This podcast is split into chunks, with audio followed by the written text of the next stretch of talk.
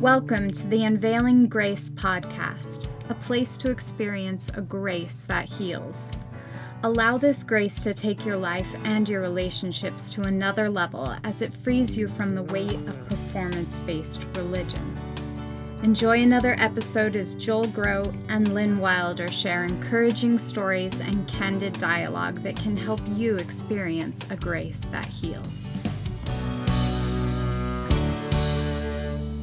Hi, Joel here, and I have a problem and a very exciting solution for you before we kick off this next podcast episode. The problem is we have over 80 episodes where we have talked about abuse, polygamy, forgiveness, abandonment, betrayal, marital conflict, romance, and how grace, the grace of Jesus, can bring healing to all that. How do you find which episode has what you want to hear about? The answer is our new search feature right on our Unveiling Grace podcast website. Are you not able to find the episode where a prominent Mormon actually propositioned one of our guests and asked her to be one of his plural wives? No problem.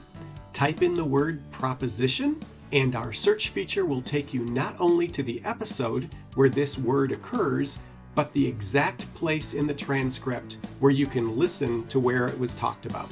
Type in the word abuse and find all the episodes where Lynn and I have talked with guests about how they have suffered and found healing from emotional, spiritual, and physical abuse. Just go to unveilinggracepodcast.com, click on the search tab, and put in your search. And now, this week's episode.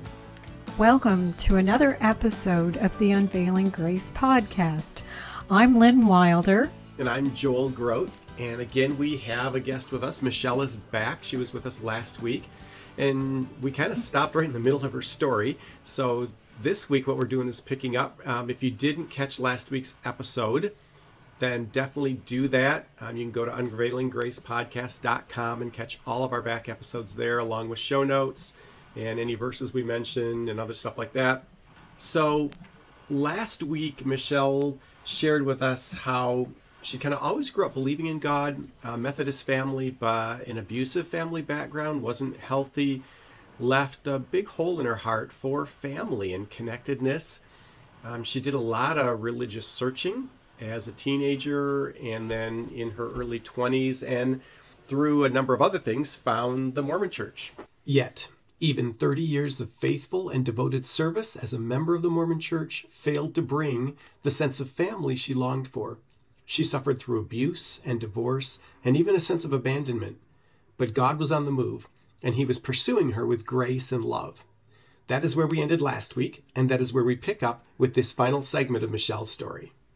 Now, fast forward to um, more recently, is that I found out what God's family was. And that was a pretty, I would actually say that was a very painful process right before I laid everything at Jesus' feet. Because I was to the point where my identity had been broken down so much that um, I started out, I was a daughter, but I was no longer a daughter of my mom. I was a, I was a brother, I'm sorry, I was a sister, but I'm not close to my brother. I was a wife, but now I'm no longer a wife.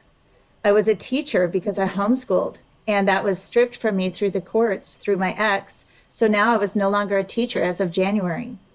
Um, I was LDS, and now I was, because I was looking into all of this, I was not going to the LDS church. Um, as of uh, about two months ago, I took a break because of all of the um, the hurt that had happened. So now I was realizing I wasn't LDS. And so I was clinging to that I was a child of God and a mother. I only had those two things left as my identity. Wow. And then it was told to me very close when I um, when I was real close to giving it all to God that I was not even a child of God. So I only had that I was a mother. And and that not child of God meaning that the LDS, the, the Mormons believe that a child of God, everyone's a child of God. It's a global thinking. It's not a personal thinking. And when I was told that I was not a child of God, it devastated me because all I've wanted all my life is to be loved by God. And so, and two days later is when I gave it all to God because that was a very dark time for me because I knew in my heart that I wasn't God's. And yet, and, uh, but a miraculous thing when I did, um, I, I, I learned about being adopted into his family and that it was forever, that it would not be uh, a conditional uh, acceptance, a conditional love, that that I received an inheritance, that inheritance that I had been looking for in terms of a forever family in heaven with in the LDS Church, is now an eternal acceptance, inheritance with God that and he doesn't leave me when I sin. He doesn't leave me when I, am not performing. He doesn't leave me ever. And so there was a huge, um, it went from an identity crisis to a knowing for the first time in my life that I was not alone and that I was loved dearly so how did that take place? How did God bring you to that point? Was it just by yourself? Was it with somebody else kind of laying it all out? Um, God placed placed uh, Laura in my life, like I said, four years ago, and uh, during that time, she started praying for me and with me, and she she told me yesterday that she wasn't quite sure how how I was going to accept her praying, but then after the first time, uh, she said, Well, she knows I'm a Christian and now she's asking for prayers. So we prayed often, I would say, uh, a bit because of all of the uh, custody battles I've been in with my ex. And so she has seen that over the last four years. So fast forward to, um, you know, it was more so a, um, a faith crisis, is what she called it about two a little just a tiny bit over two months ago. And and at that point um, that was when i was really realizing that uh, with with court issues with losing my status as a teacher you know all of that identity stuff that i started really questioning um, uh, I, I knew I wasn't happy in attending the ward here, the LDS ward here. My children weren't happy. Uh, my children didn't want to go to church every Sunday. Um, so I started, uh, because we were listening to K-LOVE, uh, uh, Laura's church, the um, Creekside Christian Church up here, uh, they have that type of music and I'm used to hymns. I'm not used to. I'm not used to. Christian, yes. To, yeah, to actually. So I I would just told my children I was going to go listen to some K-LOVE live music is what I called it, and so I I went and it was very tough that first time. I had a lot of fear in me um, that they were going that the LDS people were going to see my car outside of this church because it was on the same road. Um, and I was dressed like the LDS people. That is not how they dress at Creekside. so, um, so it was a very strange feeling, and I was used to looking sideways, like what Lynn has has told me, and it is very true. I looked sideways. I wasn't looking up to God, um, and I, I, um, that's sort of where it started and and within um, that month um, about a, about you know from two months ago to about a month ago um, that was that time period where i dropped everything and decided to not go back to the lds church the, the mormon church. I stopped uh, i put aside my book of mormon and asked laura for a bible with no footnotes to the book of mormon um, and I dove in with everything that I had. And I knew, now I skipped a point last September when I received a motion from my ex. It put me into a point that I knew that there was going to be some change. I knew that I needed God. I knew that I wouldn't be able to make it through this without God. but I didn't know what that looked like. I just knew that it was going to be different. And Sure. I thought it was going to be praying more, reading more Book of Mormon, you know, just getting closer to God. But uh, he was serious. It was going to be different. And so, so he, um, that was sort of the start of this whole thing. And, and it's just moved since then. However, it's just been mostly over the last two months of just diving in. And I asked my oldest daughter to sort of take over for a month and a half. And I sat in my car in my garage and I studied. I didn't eat for five days. I listened to K-Love music, listened to Laura, listened to the Bible, listened. I, I it was, it was phenomenal what happened, but I knew that it was fast and I I have said that it was like I grabbed onto a rope and I didn't know that God owned a speedboat. That's what it felt like. and so so I hung on for dear life and um, and I got to the point through through all of that. Um, um, I I think the pinnacle point was that I yelled at, and I did, I raised my voice at Laura and said that God's yoke is not easy and his burden is not light. And that was probably the step when she stepped in and wanted to show me that his yoke is easy and his burden is light. That grace is a gift, and we come with open hands Yes. and accept it. And that there is now no condemnation for those who are in Jesus. That's right. Well, and how have things been different now than they were before you knew the Lord? Well, I didn't think that. Um, I didn't think a lot of things would happen. I thought that it was a, a faith change, definitely, uh, to becoming a Christian. Um, uh, however, I have come to realize that everything changes when you give your life, life to to God, and because I now have a new heart, and how can a new heart and eyes that are unveiled not have a new life. And when he when it is written that you have new life in Christ, that is no joke.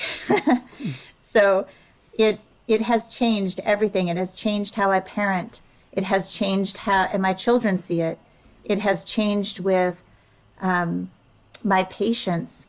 It's changed with how I focus on things, um, how I wake up every morning and surrender myself to God because He knows the plan for my life. And I'm a horrible person at figuring out what to do with my life. And He is making those, He has brought down mountains down so it was flat for me to be able to walk through in the beginning. And and he promised that and I and I saw that. Um and Talk and so I would say that that part has changed.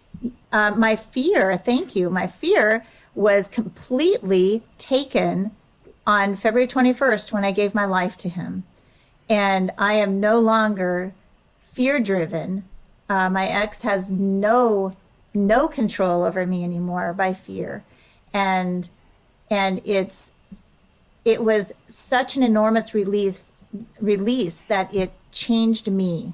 Uh, I've I've never lived my life without fear, and this is I I don't have it anymore, and that has been probably the biggest thing that I've seen of getting out of abusive family, abusive um, relationship, to um, all the glory is His, and He is has changed this to where he is making that good. And i understand the ashes to beauty now.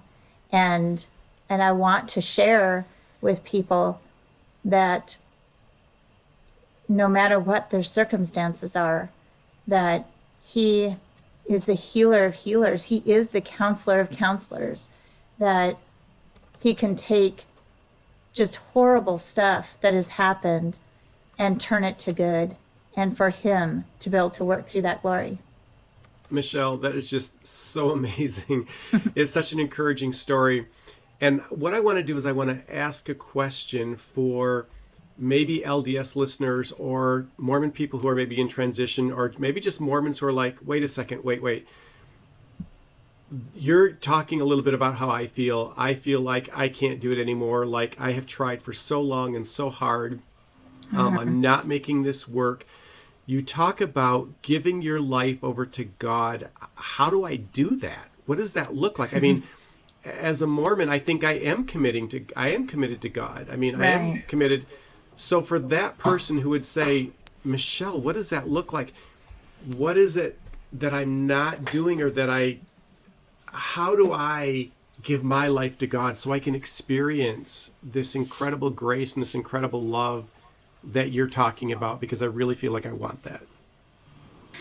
Well, I think for me, um, it's probably different with different people, but for me, it helped a lot to change my language.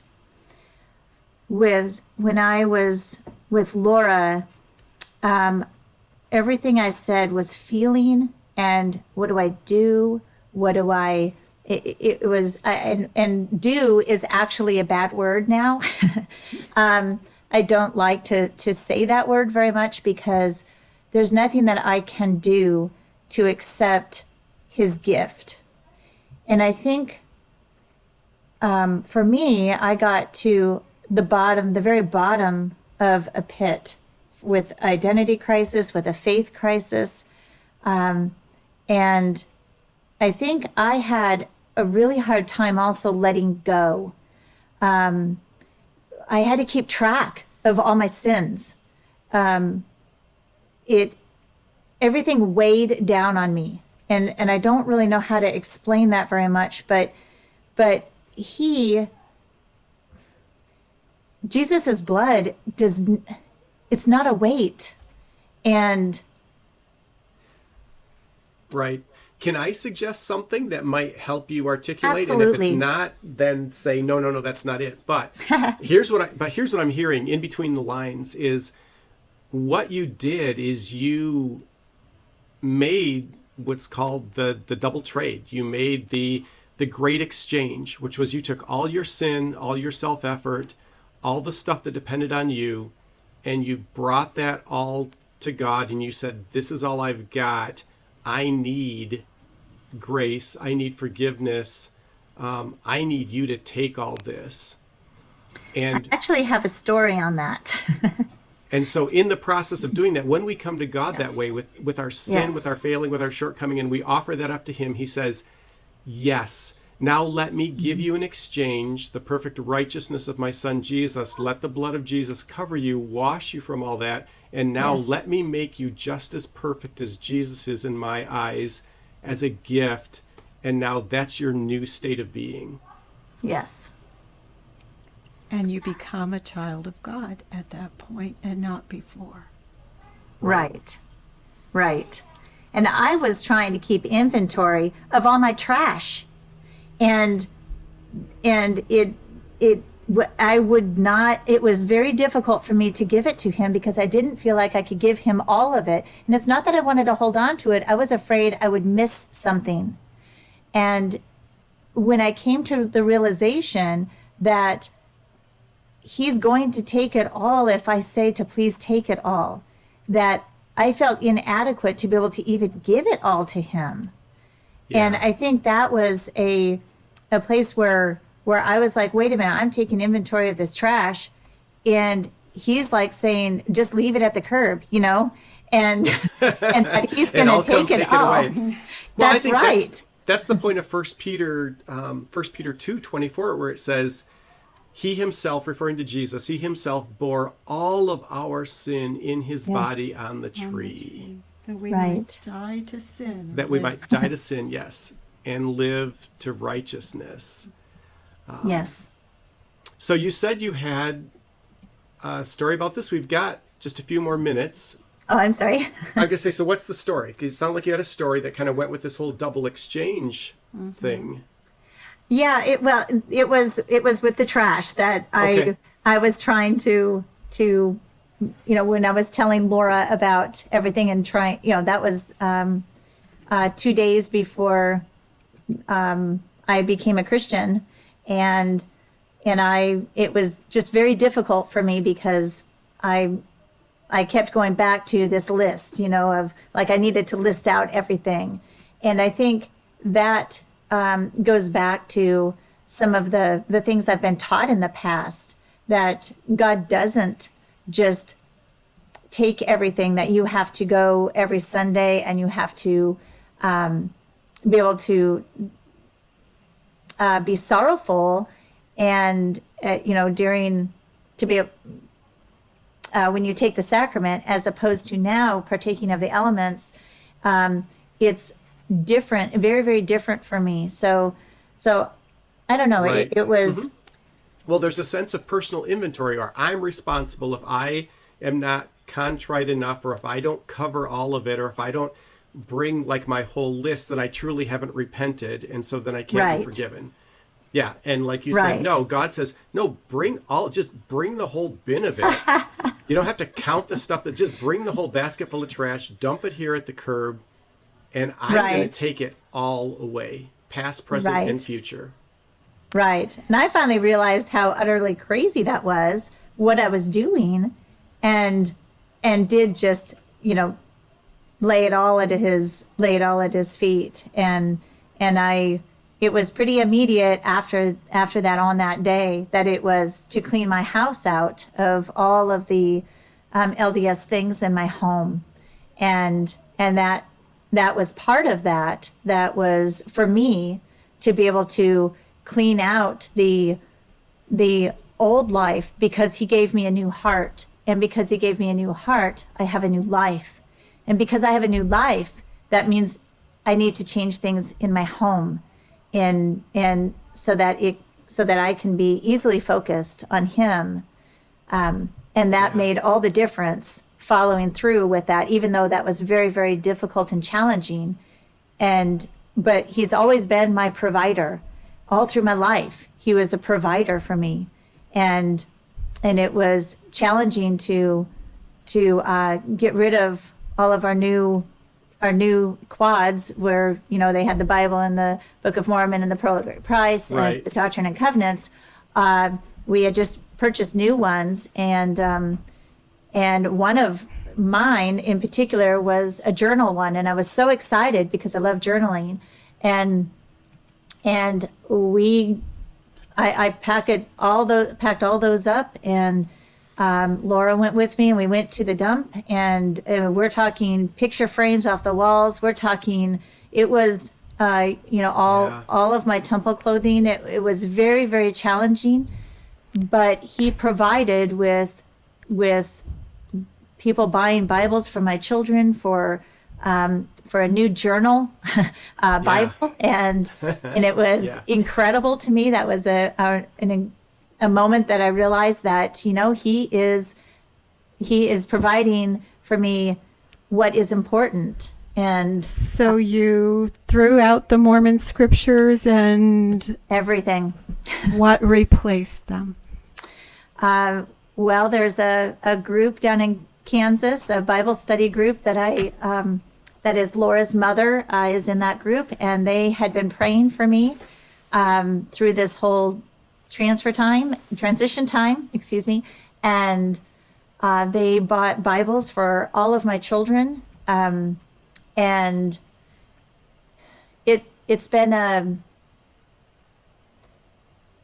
he he's filled in with with a new family and uh, a family that loves me unconditionally and uh, not performance no there's no performance at all and that's such a foreign concept to me that i am fascinated and dazzled by it because it just is so freeing Yeah. And, I was gonna mm-hmm. and I was To gonna be- say, Lynn, isn't the whole point of grace we talk about on the podcast about experiencing a grace that heals?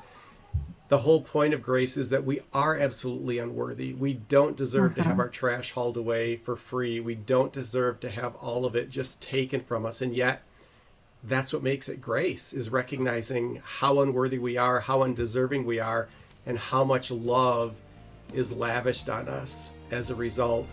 And we get to live in that love.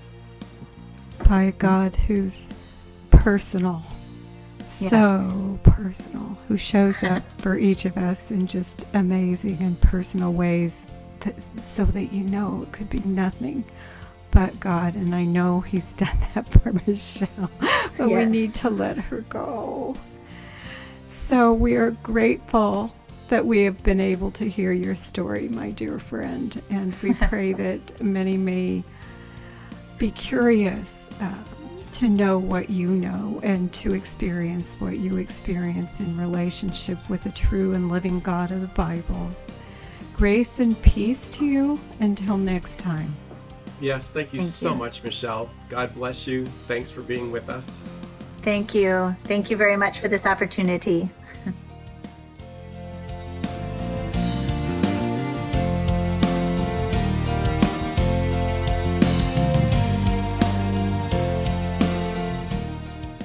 Thank you for listening to the Unveiling Grace podcast. Join us next time for another conversation devoted to helping your life and relationships flourish. As always, you can find show notes, program transcripts, and leave us your comments and questions at unveilinggracepodcast.com. For a limited time, we are offering the Wilders book, Seven Reasons We Left Mormonism, for a donation of any amount. Go to unveilinggracepodcast.com and click on the free book button to request yours.